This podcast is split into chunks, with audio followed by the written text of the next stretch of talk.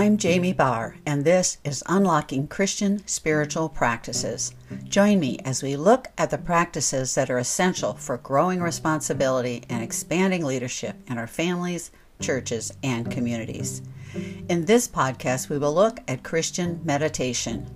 Christian meditation cultivates an attitude and an outlook in our hearts for God to shape us.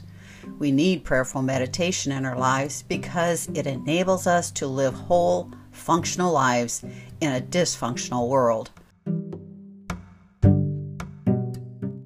Our attitude is connected to our daily lives and our activities. But a change in attitude takes effort on our part by engaging with the scriptures.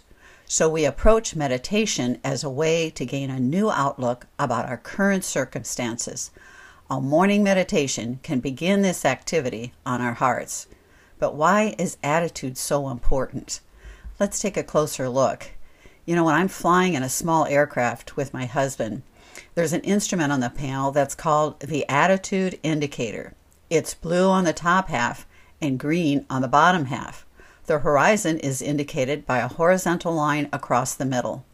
While flying, my husband would tell me, Watch your attitude. He was telling me to pay attention and keep the nose of our aircraft just above the horizon line on the attitude indicator. This provides optimal flying of the aircraft. If it's too high, you could stall out and crash. If it's too low, you could slowly descend into the ground. It's the same with our attitude in life. Once an aircraft has the right attitude, it will fly straight and level. We can remove our hands from the controls and just relax and look out at all the beauty around. With little effort on our part, the aircraft is flying itself and everything seems quiet and at peace as you fly above it all. This is prayerful meditation at its best. We start out taking a lot of effort to connect with the scripture, reflecting on our current attitude and outlook. We ask ourselves, what changes need to take place to connect with the Father, Son, and Holy Spirit? Once we have the right attitude, we can sense the presence of God and we find that we can just relax in His love. God and the Holy Spirit are now at work shaping the soul as you effortlessly receive His love and all that He has for you. I'm often asked, what's the difference between meditation and contemplation? Well, first, we need to clarify that Christian meditation is centered on the Scriptures, receiving all that God has for you in the text by reading it slowly, listening to it, and reflecting on it. We have our minds disciplined by the Scripture as we seek to enter the presence of God. So, Scripture is the central reference point as we approach contemplation with Father, Son, and Holy Spirit. The second important thing to remember is that prayerful meditation takes effort on our part. It doesn't just happen by itself. You must open your Bible, turn off all your technology, find that quiet space. Then the truth that you are meditating upon it passes from the mouth to the mind and then down into the heart. It changes our attitude and our outlook, moving us toward a faith filled, loving, and life giving response. Perhaps you've tried all of your life to encounter God, but didn't realize that it's your attitude that opens the way to God's shaping. I'm speaking about your effort as opposed to God's effort. There probably was a point in time when someone took you to Sunday school or you were invited to a youth group. There you heard others pray or you learned to memorize the Lord's Prayer, read the Bible, and take part in worship. Then comes a time when you sense a need to take the next step and initiate these practices on your own. We may initiate this time because we feel empty, confused, helpless, or frustrated. At the same time, we may also initiate a time of prayerful meditation because we feel so full of joy, so grateful. Meditation initiates the way toward intimacy with God. Patient waiting moves us quietly from the scripture that speaks to the deep groaning in our hearts, are what is called contemplation. Meditation and contemplation are connected by our effort and God's effort. Teresa of Avila, who lived during the Inquisition between 1515 to 1582, was a premier guide to those on a spiritual journey. In her book, Interior Castle, she explains this transformative journey using the metaphor of water, calling it the four waters. First, when you initiate meditation, it's like water being drawn from a deep well.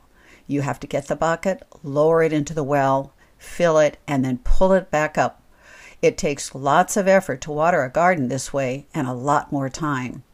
The second water is still strenuous, but the water comes as you turn a heavy water wheel, and cups of water pour out as it fills the bucket.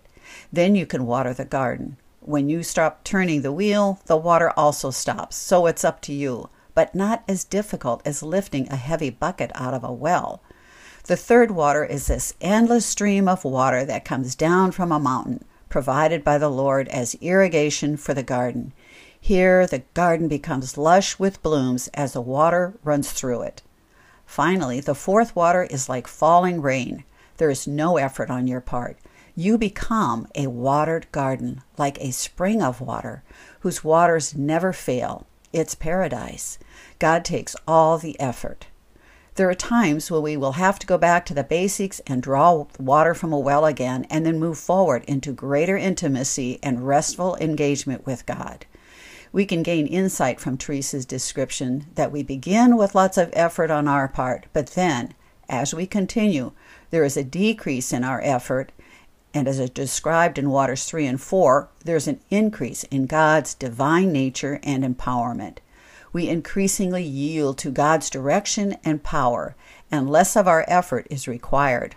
So much has to do with cultivating an attitude that opens the way for God to shape us. Wouldn't it be nice if we had an attitude indicator for ourselves, like the one I described in an aircraft? An attitude of humility or surrender takes effort on our part, along with patient waiting. This is God's activity, patiently waiting for us to become contemplative. Jesus tells us that in John 14, In my Father's house there are many mansions. If it were not so, would have told you that I go and prepare a place for you. And when I go and prepare a place for you, I will come again and will take you to myself, that where I am, you may be also.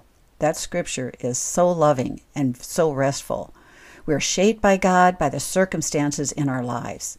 This pandemic can be one of those critical events in our lives that drives us to the scriptures to deepen our intimacy with God and find rest. We seek prayerful meditation because we no longer have answers, and in fact, dealing with this pandemic, all the questions have now changed. How am I dealing with loneliness during this lockdown? How do I calm my fears about the future? Where is hope in the years ahead?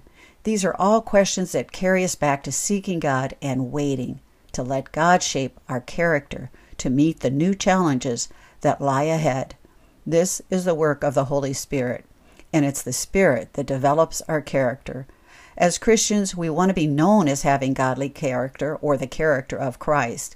We may think that our character is formed by what we do, and sadly, many believe that they mature by working for God, like in a church ministry or mission. Instead, it is formed by what we don't do, but by what God does in and through us. If we are moving too fast with no quiet time or prayerful meditation, our character formation is stunted. We can also do lots of meditation, but never grow up as Christians because we use meditation as a quick daily fix to just get by in the morning.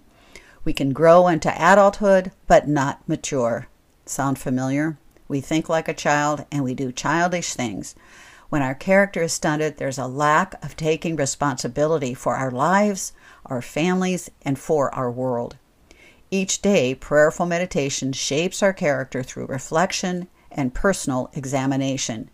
When we don't have the character to meet the responsibilities that have been given to us, we have a midlife crisis or a point where our character development comes up short. We just can't handle the situation. Still, there's a certain brokenness that must take place through the Spirit so that we may be healed and then reformed into Christ like character. Again, for many, this current pandemic is one of those shaping events. But God is faithful. We will be transformed for the better through Christian meditation.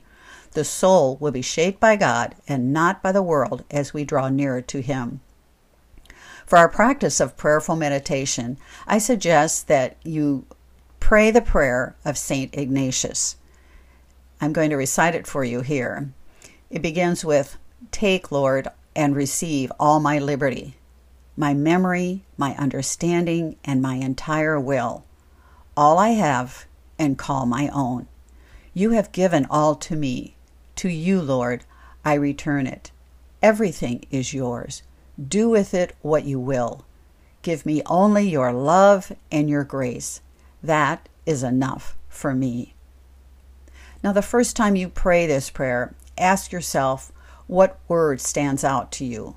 What feelings or emotions seem to rise up in you?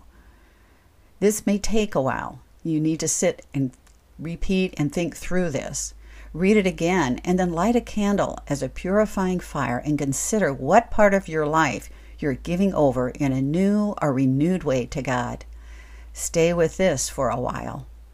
Read the prayer again. See if you can recognize any feelings of dissatisfaction.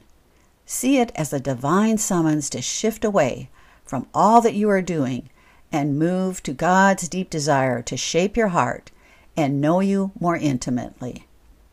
Thomas Merton, who continues to influence the spirituality of our time in many ways, states that in meditation we should not look for a method, but instead cultivate an attitude such as faith, openness, attention, reverence, expectation, trust, and joy.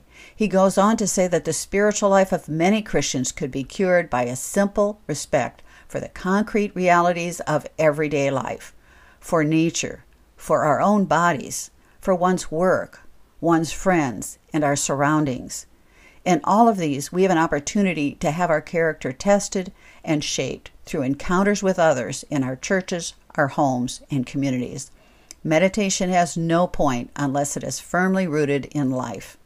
So, prayerful meditation is not a practice that takes us away from the world, but allows one to release themselves to be shaped by God with Christ like character in order that we might engage the world with wisdom and maturity.